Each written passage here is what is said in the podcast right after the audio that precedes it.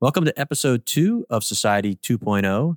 Today we're going to discuss how AI is playing a role in predicting disease outbreaks around the world. It's also playing a role in how we develop new medicines.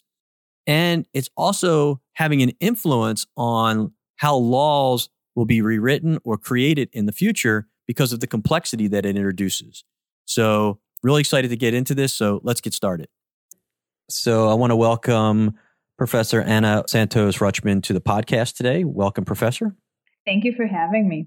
Oh, it's great to have you on. Can you tell us? I've given the high level introduction, but can you tell us a little bit about your background as it relates to emerging tech and tech and law?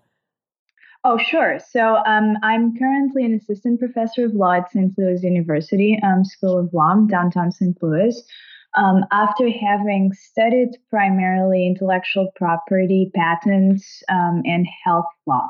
Um, so that's sort of where I um, started from as a student, a doctoral student, and I started consulting for a number of startup companies, um, doing work primarily in the developing world. Um, and from there, I moved on to uh, the World Health Organization, where I consulted during the Ebola and Zika um, crisis, so the development of new vaccines, which are a form of, of health technology. Um, from there, I went to Chicago, where I taught for two years um, at DePaul.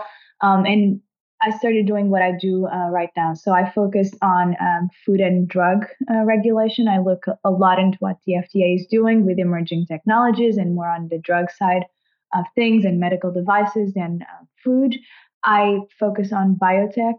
Um, I teach a seminar on, on biotech here at SLU. Um, and I, I, look at emerging technologies from different perspectives, but with a focus on health um, and emerging health technologies. Yeah, when I was watching a, a, video that you did with the Science and Tech Law Center in New York on Ebola and Zika, the lessons for a future outbreak. And you said a lot of interesting things there, but one of the things that really kind of struck me was how long drug companies need to invest in R&D uh, I think right. you said anywhere between like eight and 15 years with no real guarantee for a, a, something positive on the back end. And it's a tremendous investment. Yeah, so the economics of drug development, but I would say also medical devices um, and, and things like that, um, it, it's very complicated. And numbers, um, you know, the numbers we quote might or might not be accurate. We know sometimes they're inflated, sometimes they've been undercalculated. But the bottom line is, as you um, just mentioned, is that when you approach um, any type of r&d but particularly in the field of drug um, development there's no guarantee of success. In fact there's a guarantee that you will probably fail and all the money resources time that you've put into that um, it's just not leading um, anywhere. Sure you learn from your failures but um, that that might be you know small consolation and in terms of maintaining a business, that's something you need to take um, into account. We it, it, really depends on the technology we're talking um, about. Uh, it might take anywhere between eight years to 12 to even 15 uh, from lab research um, to the point where a drug enters um, the market. Um, it costs money to develop the drug itself. It costs money to bring the drug to the FDA to get regulatory approval. Um, so yes, um, it's it's risky, it's time consuming, and it's expensive. Um, and companies tend to factor that into um, the costs of um, drug development. So not just the successes, but the failures. Are are you seeing any uh, trend in companies trying to adopt AI or specifically deep learning to help them improve the or, or, or speed up the drug creation process so that they can at least get to the FDA point or the trial point quicker and, and basically fail quicker. And, and, and so they can learn their lessons, move on. So the investment is shorter, but it's still obviously um, accurate. But to leverage technology to help speed along that process and mine through the data we're, we're seeing that in a number of, um, of areas. I, I think we're still at the very, very beginning. So, this is one of the things that makes the field exciting is that um, I, I, think this is the dawn of it all. Not we're, we're not there um, yet. We're seeing some signs of what's possible. Um, there are a number of different things you can do uh, with you know simple forms of um, artificial intelligence in this field. Um, think about diseases like cancer, which really it's not a, a, unified disease, even if we talk about something like, say, lung cancer um, or pancreatic cancer. We're talking about diseases made of diseases. We're talking uh, about things that are extremely complex from an informational perspective. So using AI um, to establish connections between, um, you know, things, um, data that uh, as a human you could just not process on your own. We're certainly doing that uh, already, and the hope is that we'll keep on doing that. And this is not just on um, the side of the drug companies. So you you see um, federal initiatives that aim to collect data that will power this research. So not just pharmaceutical companies, big pharma or startups, but you, you're seeing the public sector doing this um, as well. And uh, a lot of people would say that there's an argument that the public sector is in a better place to collect this type of data. Uh, it will be more comprehensive. Um, it's it's probably also not going to be uh, perfect, and we can discuss um, that. But I, I, see that beyond the field of um, uh, of just big pharma looking uh, looking into this, and then you can um, use also artificial intelligence not just to establish um, those connections and figure out how this compound will work particularly well, we think, for this subtype or for this um, subpopulation. Um, you can use uh, that in a more routine way uh, for diagnostics based on data that we already have. We don't have to unearth it. It's just a matter of aggregating it and sifting through it in ways we've not been able to do. Yeah, I saw that uh, one of the articles that you had written, there was a, a mention of it under the Obama administration. There was a, a, a basically a, a, a program to collect DNA from Americans to help provide additional information and leverage that information for diagnostics. And I just recently read an article about how they're using AI to help predict uh, dengue fever outbreaks. Mm-hmm. And I, I, found that it really interesting of, of, being able to leverage the tool to look for characteristics or, or for things that might pop up around and say, hey, could this be potential?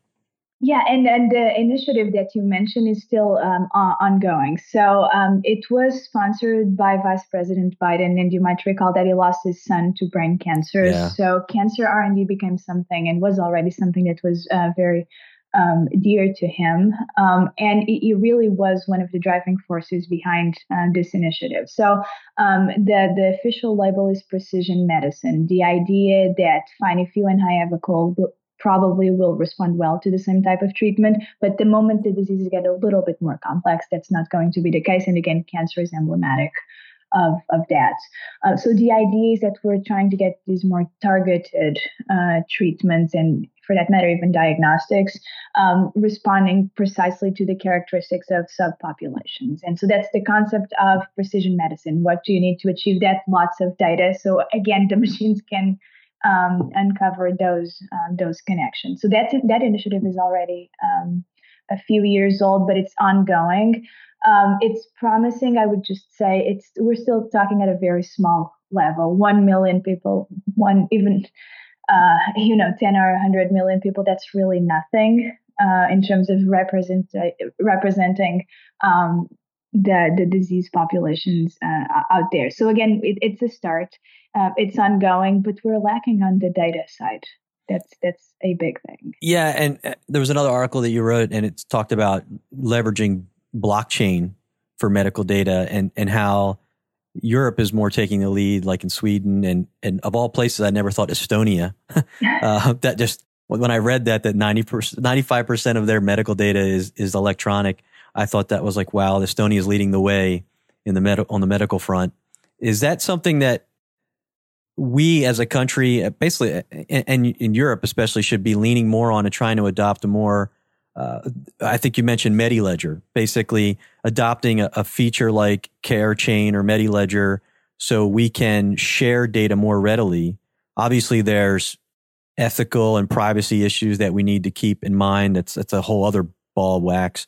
Um, but is that something that should be a larger focus and be there should be more discussion around that uh, in the general public so we can get we can make it more be people more aware of the power that it brings. So let me just um, say this real quick. It's uh, interesting that you would mention Sweden and Estonia. We're recording this episode uh, via Skype. Um, and Skype uh, and you know a number of other uh, platforms are pretty much the product of um, Estonian slash Swedish cooperation, right?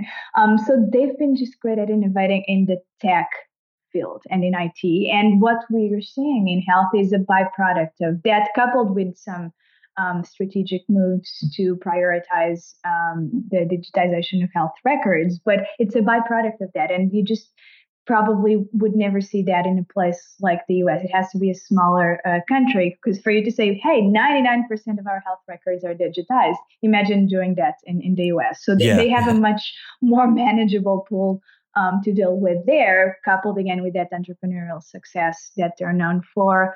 Um, and again, a strategic um, framework that they've been great um, at uh, at developing. So essentially, what we're seeing is out of these places, there are innovative um, solutions again to address the problem of data collection, and with blockchain also access to data. So the idea that uh, you would have data that follows patients, and anybody could, you know, if given access um, to the chain would be able to access that data as opposed to having the silos of data that we have now. So a particular city or state might have competing systems to record, to collect, and manage data, and they don't talk to one another. And we're not talking about one or two or three systems. We're talking sometimes dozens of different systems. So clearly, that does not work. It does not work um, if you go to uh, a different uh, hospital or provider and they don't know what has happened before. So there's some repetition needed there. There might be some uh, lacking information because you don't remember everything that has happened, and they have no way to access that. But um, also, again, if you're collecting data because you are, you know, searching for something and you don't quite know what it is, the more data you have, um, the better. And when we talk about things like drug discovery, diagnostics, treatments, um, we need data not just from, say, clinical trials, but we need those electronic uh, records to be a part of it. Uh, mobile health. Um, these days, you know, we get a lot of information from that. Things like even insurance claims. Imagining tie tying all um, this type of data together, then we would have a richer infrastructure on which we could just deploy these new tools. So AI um, searches and, and blockchain would be uh, a tool or will probably be a tool, at least in the right environment, um, for us to just, again, make that infrastructure for uh, health data richer than it currently is. What do you think the biggest obstacle is to more wide widely wide adoption of those platforms and sharing of data? Um, there's a number of things. Um, so take the case of um, blockchain. It's an emerging technology. Uh, we don't know what's going to happen uh, with it. Just from a technology uh, perspective, it's uh, in its embryonic stages. Will it mature and some into something that's uh, widely uh, used? That seems to be the current expectation. We just don't know. Is it the next shiny thing? Uh, is there uh, concerns that we're not addressing uh, uh, right now? So I mean, there are a number of question marks that surround any emerging technology. Um, so there's that to deal with. Assume we get past um, we get past those. Uh, you need players to cooperate, right? Again, the the importance of a strategic vision, um, as the one uh, that we see in places like Estonia or uh, or Sweden, that might be lacking. So take the U.S. There are 50 states and just so many providers. Uh, who is going to come up with? And that's why I use the word infrastructure with something that's meaningful um, that covers uh, a significant uh, number of patients and what happens if we have competing blockchains for certain types of records and you just move from one system to the other and the two systems don't talk again. So we can replicate all of our mistakes in implementing new technologies. They have this great potential. Uh, but it's entirely possible that we replicate some of these mistakes. The data might be flawed. Um, already with artificial intelligence, we are worrying about this idea that, oh, if it's a machine sifting through data, the results are going to be non biased. And we know that's not true. In fact, whatever biases we have right now and that um, color our um, our decision making processes, you know, if we feed biased data to these machines, the outcome is probably not going to be as unbiased as we uh, would hope so. Um, so all of the mistakes that we've been making, all the shortcomings that we're facing today, we might just replicate those. So there's a level of caution that's necessary when addressing the promise of these technologies. Yeah, I read your article about how Congress is taking the first steps towards regulating AI, and you talk a lot about the bias in AI. And all the articles I read, uh, they all seem to have that same theme that there's a real concern that, you know, whatever, whoever's building the AI will build their own biases, um, conscious or unconscious, into the technology. And there has to be a way to govern the AI in a way to understand and it also leads to potential um, manipulation of information, mm-hmm. unintended or intended.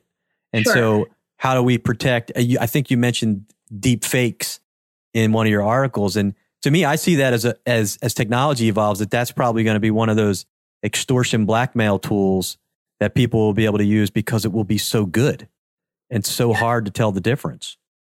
Yeah, uh, and and when I say that Congress takes first steps towards uh, regulating, what I really mean is Congress is looking into it, and it might even be a good thing that Congress has yet to pass a law saying let's address you know AI in a particular way because again we don't fully understand this technology. We talk much more uh, about biases as you pointed out in, in the data uh, today than we did you know a few years ago. So we're learning and it's probably a good thing that whatever uh, interventions particularly at the regulatory level are not taking place immediately but that nonetheless we're seeking to understand this technology better so I, again as i mentioned we're at um, the beginning and we might not want certain entities to step in too soon we might also not want and because we're talking about how great it is to have centralized or integrated uh, systems uh, that collect all your data, but immediately privacy flags, you know, go up, yeah. um, and we need to have discussions that we're having in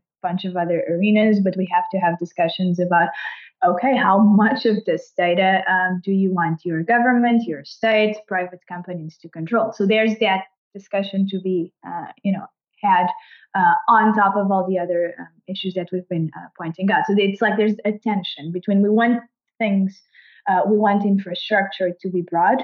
Um, again, think about roads, right? We don't want them to just cover a particular uh, state and then be terrible the moment you cross uh, the border. Uh, but one thing it's roads. Another one is uh, a highway of information, particularly things like health uh, data. So th- there's this inherent tension um, that we are not addressing uh, for the time being, but the design choices we make now will pretty much dictate, um, you know, the future 20, um, 30 years from from now. There there are other things also that uh, we need to take um, into account.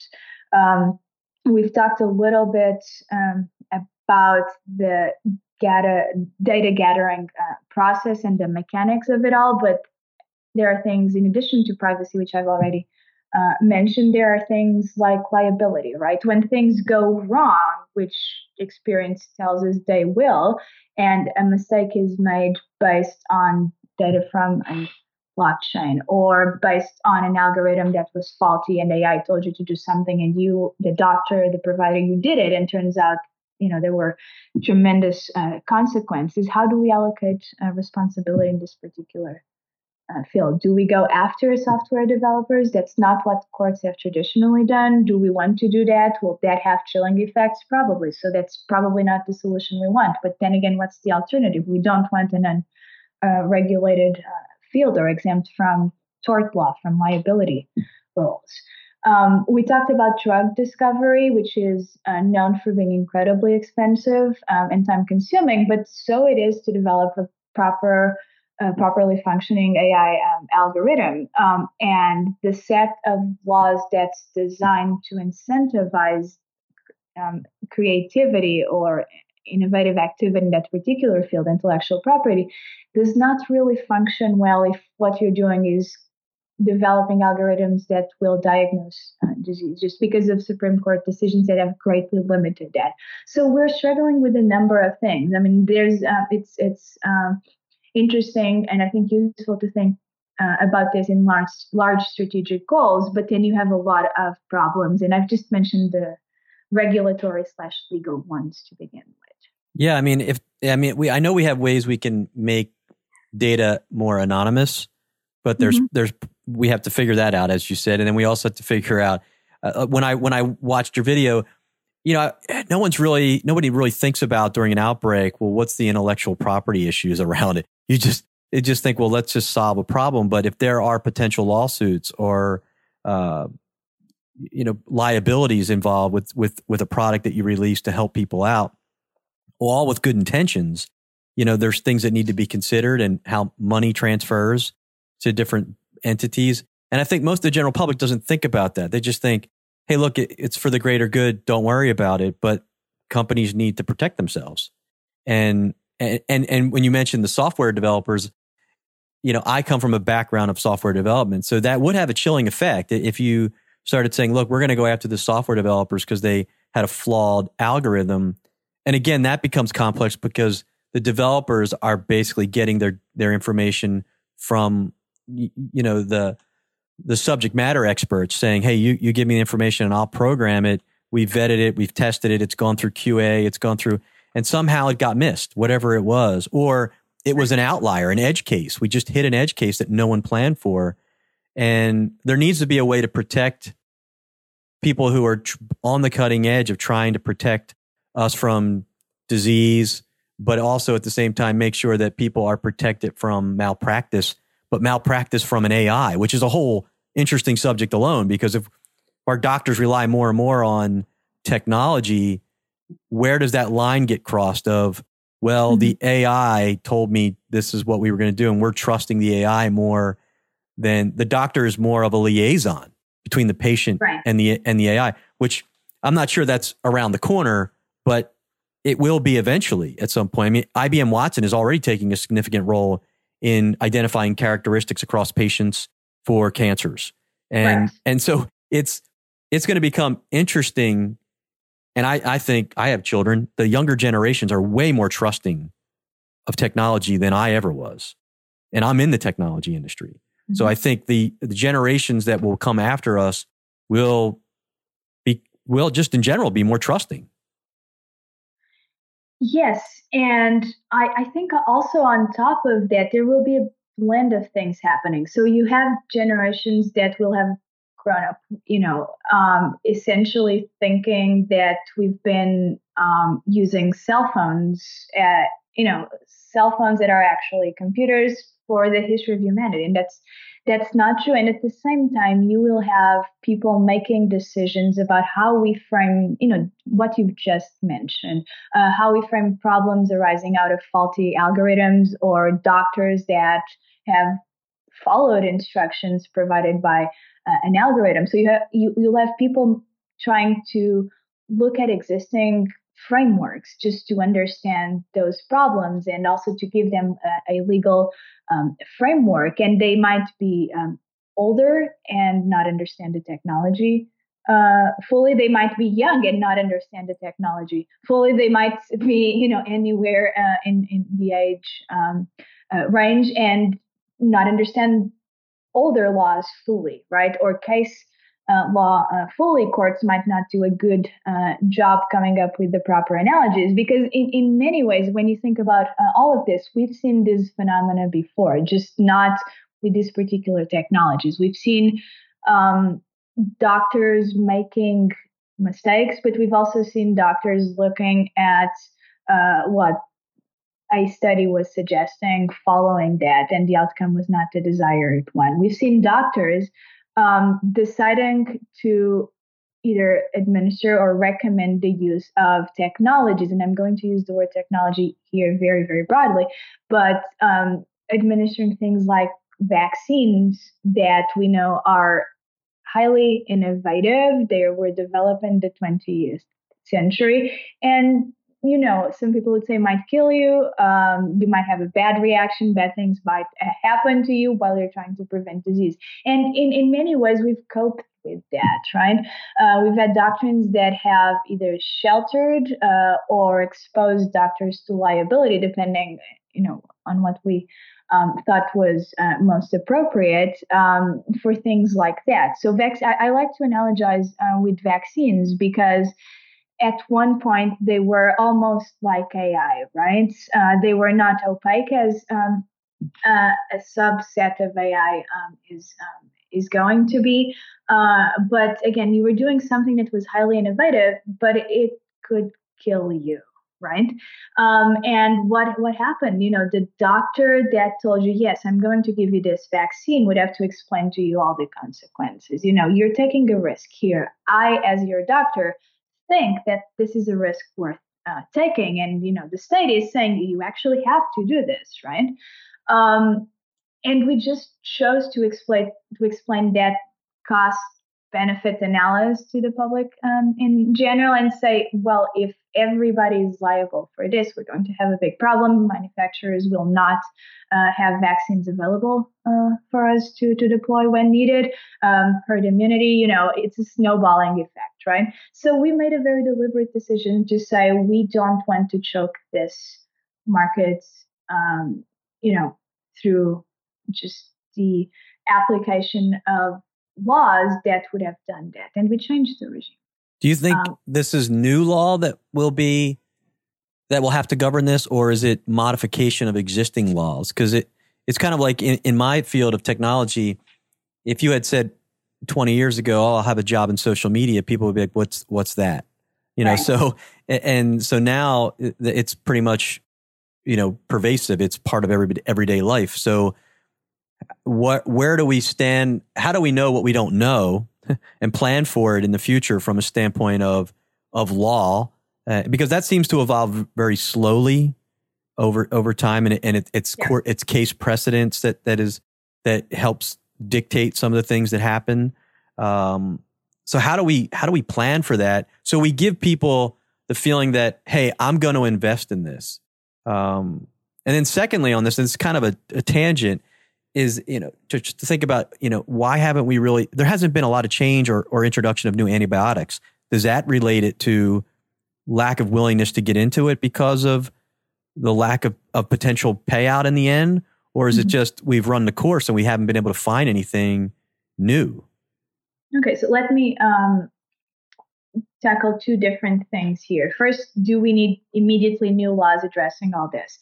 I'm sure at some point for you know every one of the technologies we've been discussing there will be targeted laws or at least regulations on the part of agencies say like the food and drug administration when uh, new technologies come to market. But i for one uh, don't really believe in very reactive uh, legal systems the point being that if every time against the shiny object uh, concept, if every time we have something uh, from a technological perspective that's promising, we decide to regulate that field, even with the good intention, let's make it clear, let's make it easy for people to innovate in, in that particular field. Typically, results are not good when we behave like that. Um, prime example for that is intellectual property, in which we try to, uh, at one point, over-regulate a lot um, of areas, and they've turned messy, for lack of a, of a better um, world. And you see something with uh, you see that with something as simple uh, from a technological perspective these days as movies or even books. The doctrines we have to regulate um, the activity of movie making are sometimes strange and arcane same thing with music right? Um, so i don't really believe in reacting immediately to any kind of technology technological uh, change particularly these might be life-saving technologies or technologies that affect your health so for good and for uh, for bad. We have again we have a lot of things that we already know from a policy perspective from a legal perspective that we could um, either expand or uh, tailor to realities we don't yet know. So for instance uh, medical software gets regulated by the fda as a medical device now the actual actual regulations might and will be specific to AI um, algorithms. FDA has indicated they're moving in um, in that direction, but you really don't need to create a separate regulatory um, category, at least not now because there's something we can analogize to that will function. Now, we, you have other problems, right? Uh, if it's something that uh, it's, uh, it's classified in a way that requires you to run clinical trials, good luck understanding opaque algorithms. So there's a number of problems, and I'm not saying that all the uh, boxes we have, um, particularly in law, will work extraordinarily.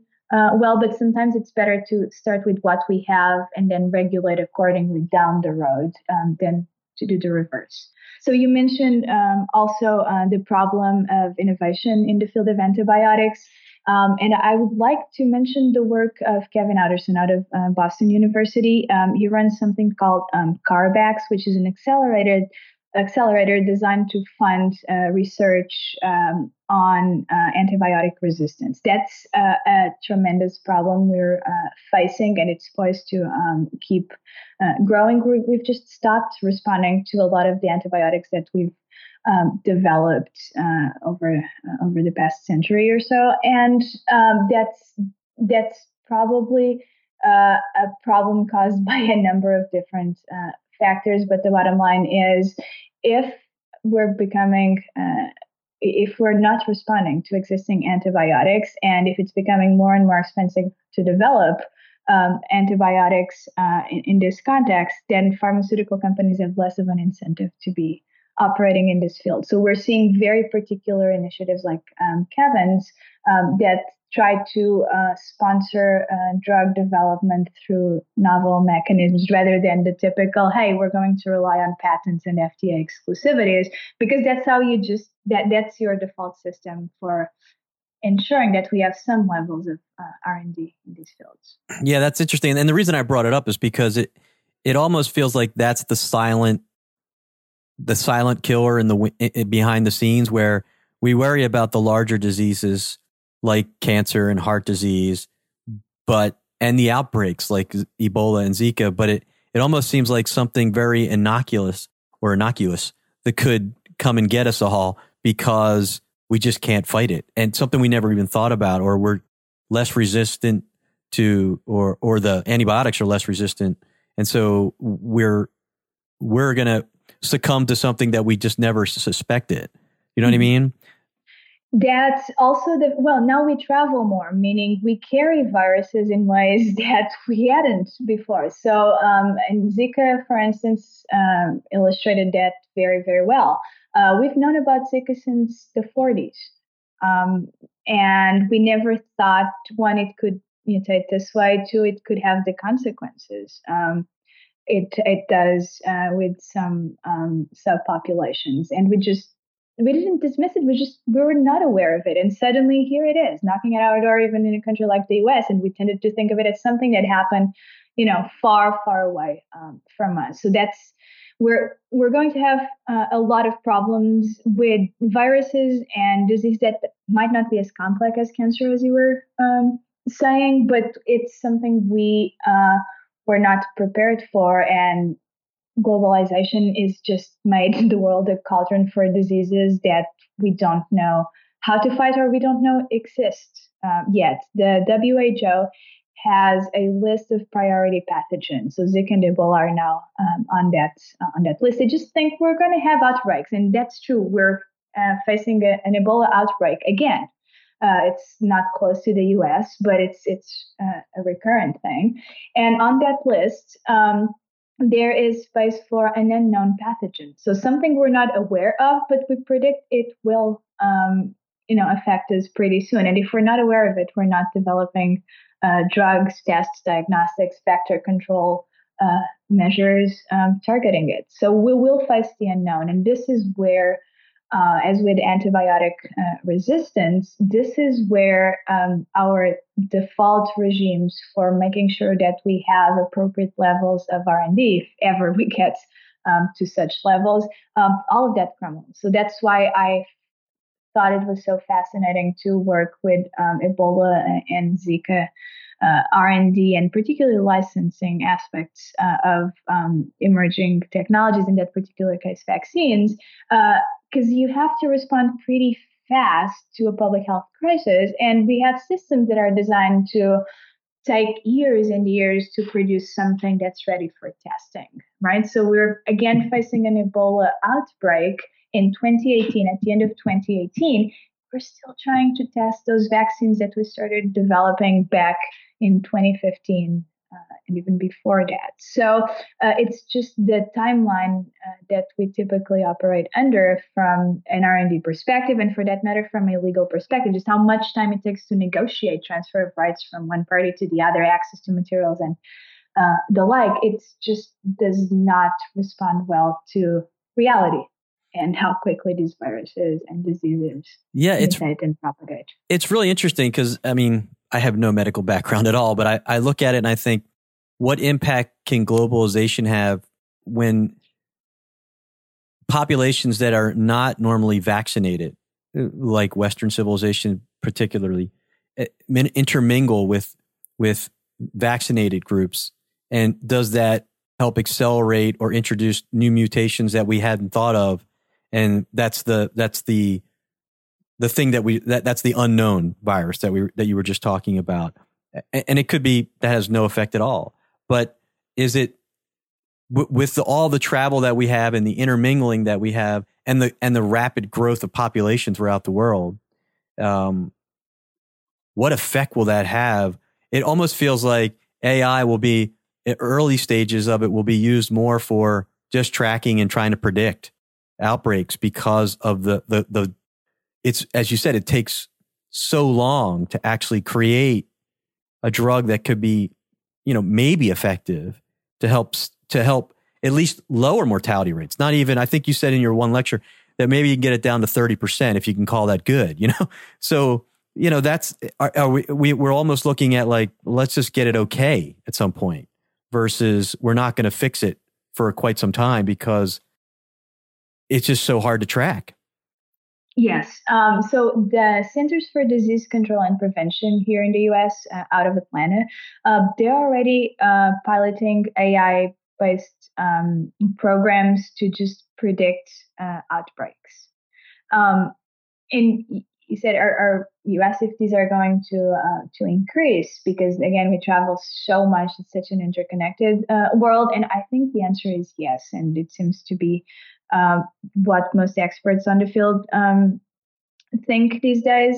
So a lot of the viruses and bacteria we deal with um, today, outbreaks are typically back traced to when we, as uh, you know, collectively, civilization, humanity, they're back traced when we settled down and started farming, right? Uh, and viruses jumped from animals to humans, and lo and behold, you suddenly had a village with a hundred people, and there's an outbreak. And instead of a hundred, then you had a thousand people, and now it's the world is your oyster, and not in a good way, right?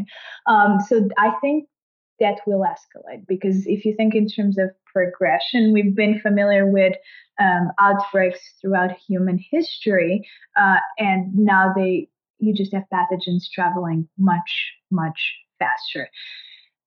Promising scenarios like the CDC, more and more institutions and countries can again gather data much more easily and just deploy different predictive techniques. Some people would not even call some of these techniques AI. They, you know, they fall under the umbrella of very complex um, math. Um, but under a generous uh, definition of AI, you know, some of this would be AI uh, programs that we're now using uh, to predict uh, outbreaks. And these programs are getting better and better. Uh, again, this is the beginning, this is the dawn uh, of it all.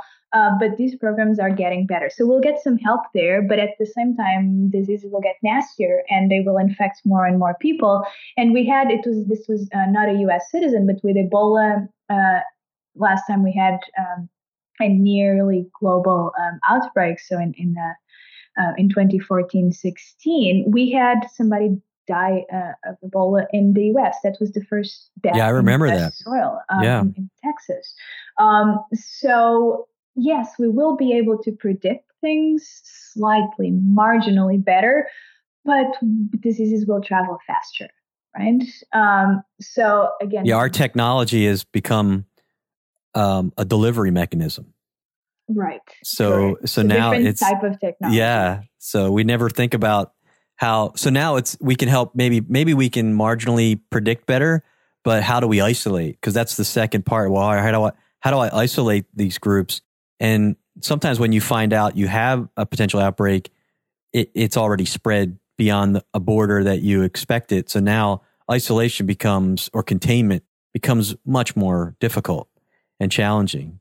Yes. Um, and I've been working primarily on the technology side of things. And again, by technology, I mean things uh, like computer programs that help you predict these um, events, but also again vaccine technology. So I look at it from a perspective primarily when I when I research and when I write, I look at it from a perspective of how do we make sure that we quickly, whatever technology, whatever vaccines or drugs we have uh, out there, even if they're patented, how do we make sure that they just get to the populations in need? So that that's been my uh, primary area of research. But let me just mention the fantastic work that some of my colleagues are doing. So, for instance, uh, Rob Gatter, uh, who's an expert on public um, health law, has been looking at things that stem a lot out of the fear factor associated with massive outbreaks like the one we had with um, Ebola. So, yes, you do want to contain um, the spread of the virus, but you don't want people to panic. And you don't want institutions, again, like, say, the CDC uh, or at large the US government, to react to all, all outbreaks as if they were the same. So, um, Rob Gatter has uh, made the case that we overreacted with Ebola because we were telling people, hey, you have to go into quarantine. Um, in cases in which you actually did not have to. Um, mm. You were not displaying the symptoms that you would be uh, if you were infected. So at that point, you were not contagious, uh, or even uh, it's not. You have to distinguish between you're infected and you're contagious and you're asymptomatic, and we just neglect you know basic concepts like that and that interferes with your everyday life with uh, a bunch of rights that you have is that just fear is that just do you think that that's political fear, misinformation? It kind of goes back like anti-vaxing and, is is huge in this country now, um, and some of it's misinformation. Um, and, and I, I, think that's that causes a larger problem uh, for children going to school and and and not protecting them against diseases that are, you know, we've we've cured for many many years now. But it seems like that misinformation is going to be a big factor in the future uh, because people are just afraid to make decisions that could create an enormous amount of liability. Mm-hmm. Right. Um, so in the example I was giving you of Ebola, Rob has shown that this was misinformation tied to the fear factor. You have to act very fast. Uh, you're very concerned that if you, as an institution, if you don't do anything, then 40,000 people will get infected, right? And then what that will escalate into um, something that's completely out of control. But most of it, it was misinformation, Rob has shown in the case of, of Ebola. With things like vaccines, we have the perennial problem of uh, vaccines and vaccines markets. If I give you a vaccine and you never contract the disease, you don't value that, right? It's right. kind of invisible yeah. um, to you. There's a there's a health gain there, but you have no way of. It's like the polio know, vaccine. Like it's so old from a gener from the generational perspective that people don't even know. My kids wouldn't even know if I mentioned like what's polio. it's and, like well, yet, people died happen, from it. right, and if you happen to live in say Newark, New Jersey, uh, in the 50s, you would have dreaded summer approaching, right? Because yeah. your kids and your own kids would have seen their friends die, become paralyzed, go through terrible, terrible experience with iron lungs. So my grandmother used to. When uh, we used, we used to have public pools in our neighborhood, and my grandmother would say, "Oh, you shouldn't go to the public pool; you're going to get polio." Like so, for her, right. that was a big fear. Um, I mean, obviously, she was born in the in the 20s, but for her, it was you know, yeah, you can't go in public pools; you might catch polio. And that, at that point, we already had the vaccine, obviously, but mm-hmm. it was a lack of education and information from her. Oh, and also, you know, I think a little bit from an old generation, well, that's kind of voodoo. How, do you know like it's going to work?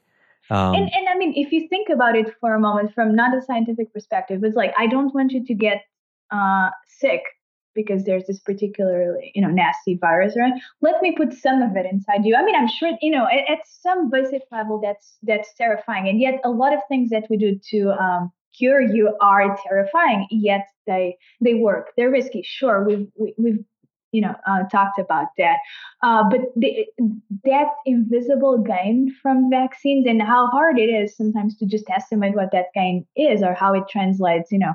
Um, socially economically what what's there to be gained. You just can't really uh, estimate things properly. And if you're somebody who has doubts about vaccines and vaccination, you just don't see it. So it's a different type of misinformation, right?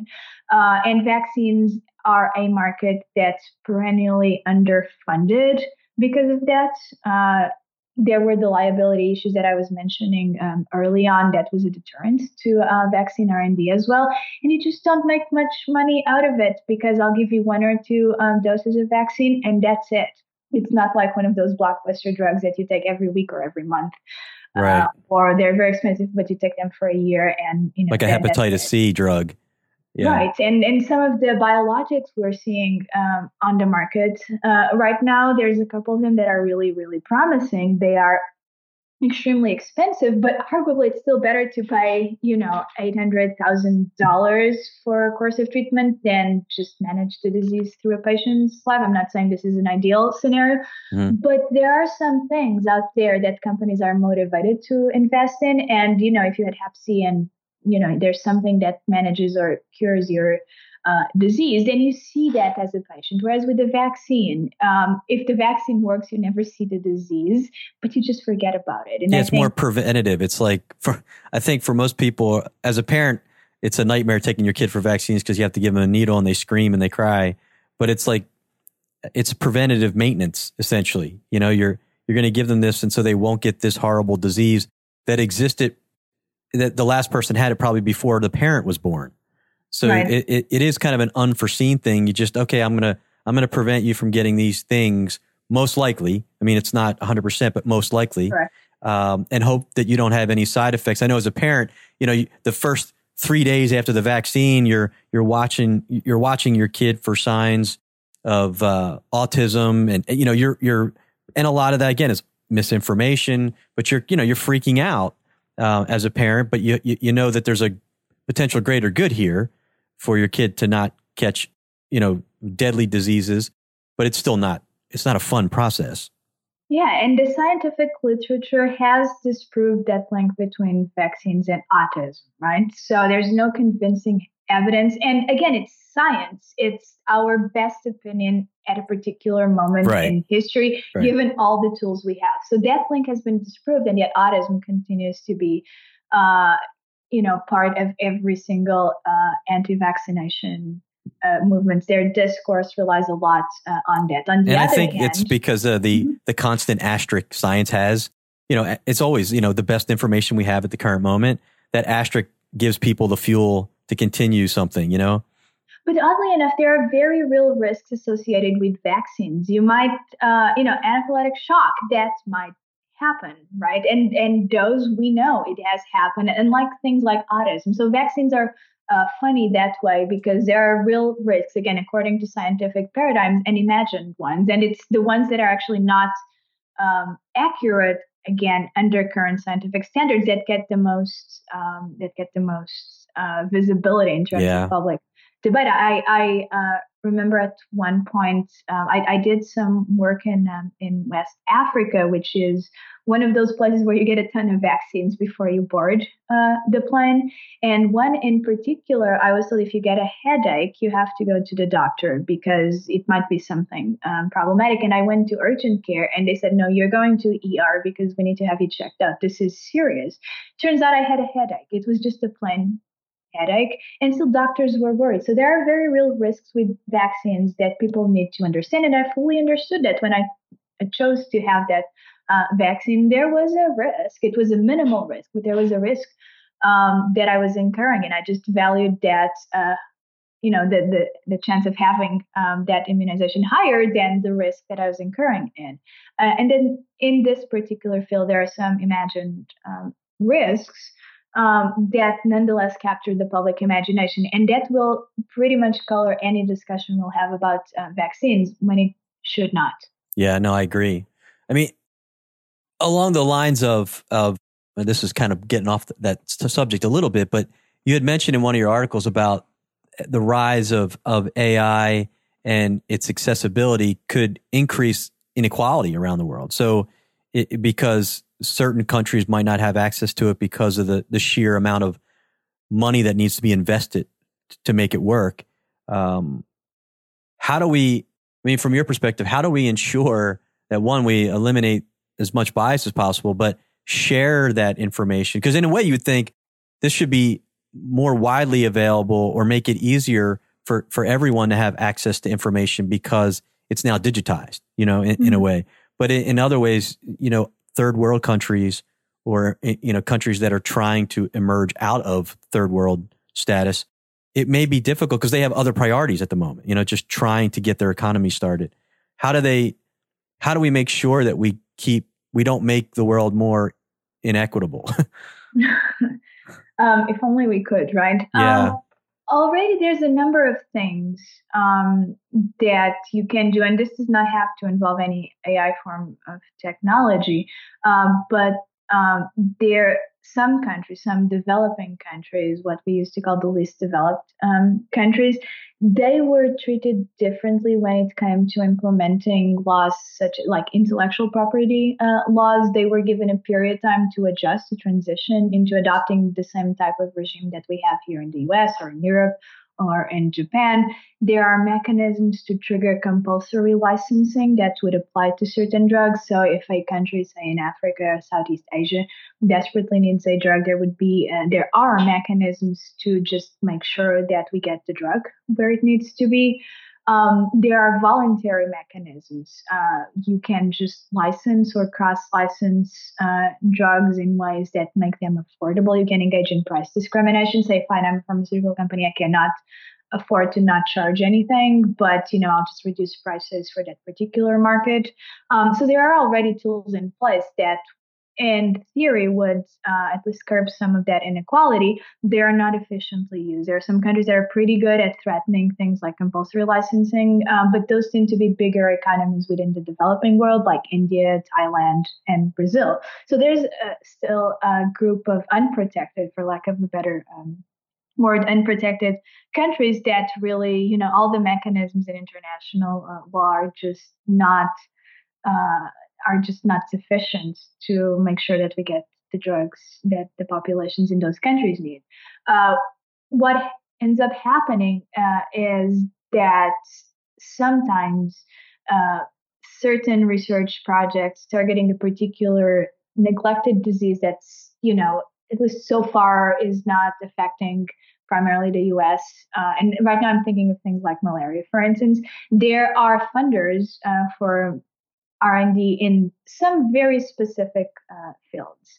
Uh, so Bill uh, and Melinda Gates, their foundation has famously funded a lot, a lot of malaria uh, R&D, but this comes at a cost, right? So we're targeting one disease, and there's a myriad of diseases um, out there. And uh, as researchers often um, you know put it in this particular field without Gates they would be dead right there's no funding there's no sustained funding for some of these um, you know, very um, ad hoc projects. So we have uh, ways to respond um, to uh, this pervasive inequality, but they are um, they're not very strong, and we need to get better at that. Wow, that's amazing. With that, without those philanthropic individuals, that some of these things would just be just fall off the wayside. I mean, just nobody arguably somebody else can pick up, um, you know, where a funder has left, but that's just not a sustainable uh, yeah, model. Yeah. And it, you know, you think about uh, things that specifically target the developing world. Uh, we have something in Europe called the Innovative Medicines Initiative, um, which is extremely well uh, funded and has been doing amazing work for a decade now uh, in terms of just bringing together different partners across borders that probably would not cooperate were it not for this umbrella organization that um, helps them come together and, and uh, funds them. Um, and they operate uh, on a model that you know lets us know they they're going to be around for a while, but we don't know if they'll be here in 2025 or 2035. So that sense of continuity and the sense that we have institutions, funders, you know, or mix of uh, players that are looking at R&D uh, on diseases that traditionally have not affected the United States or uh, Europe. We just don't have those long-term mechanisms as we have uh, for some diseases with some degree of success uh, here or in, in, in, Europe. You know that pharmaceutical companies will be around for, uh, you know, for a while. We just don't know that about some of these uh, of these ad hoc initiatives, and that's very troublesome. Hmm. So we're getting close to the top of the hour, but I guess the, the, I guess one final note I'd, I'd ask if do you think there's anything that the general public can do to help elevate the topics of, about vaccination research and drug research? And is there anything that you know politics kind of dominates the news in, in the U.S. anymore? It's it's just disturbing. But is there anything that we can do in general to help elevate that conversation? And you know, I would throw in also uh, literally any emerging technology that affects your health. And probably this could be said in many other domains, but I would throw in the development of blockchain, AI in general, data uh, sharing. We should all collectively be concerned about about these issues and you can't really uh, you know specialize on, on on all of them but you should be minimally informed uh, at least you know come the time to vote and we've been through this uh, recently, and we have seen that there's a, a, lot of noise. I'll call it that. A lot of noise around proposals to bring uh, the cost of drugs down, um, and there might or might not be some. Uh, political uh, will across the spectrum to collaborate on this issue, but we're left with so many other things that you and I have been discussing. And as we've seen, Congress has been looking at some of these issues, but it's still not really doing anything, which might be good for now, but might not be what we desire a few years down um, the road. Um, so I think the general public needs to be um, educated, and I don't mean this in a paternalistic uh, way. I, I, I just think you were talking about how uh, some uh, generations just take the use of technology for granted. We just need to make sure that people know what and i don't again I, I don't mean at this point younger versus older generations we just need to make sure that information is out there in ways uh, that are much more extensive than what we've been doing so far. Um, my contribution is uh, is very small. I train my students to uh, see problems from different angles, and I write uh, articles such as the ones you've read. And there's a growing number of people doing that, and collectively there are more voices out there for you to you know listen to and reject or not. Right. So I think that divide is uh, is good. People like you now have podcasts. Uh, misinformation is also a byproduct of the widespread use of social media, but also there's more information uh, for you to sift through. So there are smaller things, um, and and then we occasionally will get help from. Um, from sources like Hollywood. Now you have movies with uh, stars like uh, Gwyneth Paltrow and Marion Cotillard that are focused on the spread of viruses. I mean, would that have been popular uh, a while ago? It would be more much, you know, a sci-fi movie. So public awareness is growing, and I just think that the same mechanisms that sometimes we describe as mechanisms of doom and fake news and this and that will help us uh, just you know start this conversation or take it to the next level. Well, Anna, I thank you for your time. It's been really enlightening conversation, um, and I'm sure our listeners found it that way too. Uh, keep doing the great work that you're doing, and I'm probably going to reach out to some of the people that you mentioned because it'd be interesting to get their perspectives too. Because uh, I, I, just think it's something we don't talk about. Uh, I, I, spoke to a couple of people when I said I was going to have you on. They said, "Well, that's that's more about law and intellectual property." I was like, "No, no." I said, "You understand the technology is is driving medicine."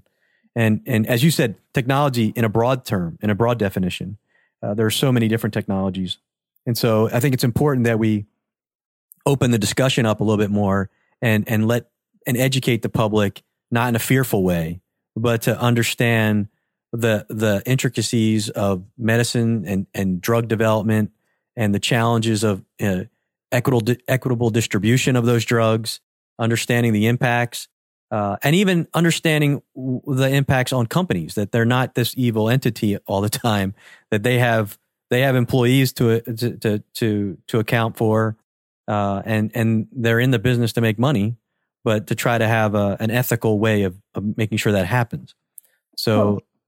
go ahead i'm sorry no i'm just thank you so much for um, having me um, I, I think um, there's a number of us uh, who share this view, which is um, you go to law school to learn about the, you know, how the world works, uh, given a set of tools. There's so much out there that uh, those tools we use to make laws and policy they they affect a number of things, and we should be talking interdisciplinarily. We should be talking uh, with as many people as possible. So thank you for giving me the chance, uh, you know, just to talk with you today um, and to get to our listeners. But I really think that's crucial, um, just broadly speaking, when addressing health problems and emerging technologies. I cannot be a law professor. I need to be somebody who's attuned to a number of things. Um, my students, um, I hope they will behave in the same way, whatever they end up doing. They're not, not just practicing law, they're not just advising companies or the government. Um, they're part of something much more intricate than that, and they need to be aware of that and respond accordingly. I agree. And again, thank you, Anna, and I hope you enjoy the rest of your week. thank you, you too, Bob. Take care. Well, I'll tell you what, one thing I learned in this episode is that being a lawyer isn't just being a lawyer. Uh, the knowledge that you have to have outside of that one discipline is pretty amazing. And and Dr. Rutschman was just a fascinating person to interview. I really hope you enjoyed this interview as much as I did. And if there's anyone else you think I can interview that has information about the topics that we talked about today, send them my way. You can reach me on Twitter at, at SocietyWire or via email at bob at societywire.net. And as always, I enjoyed this conversation and I look forward to seeing you next week.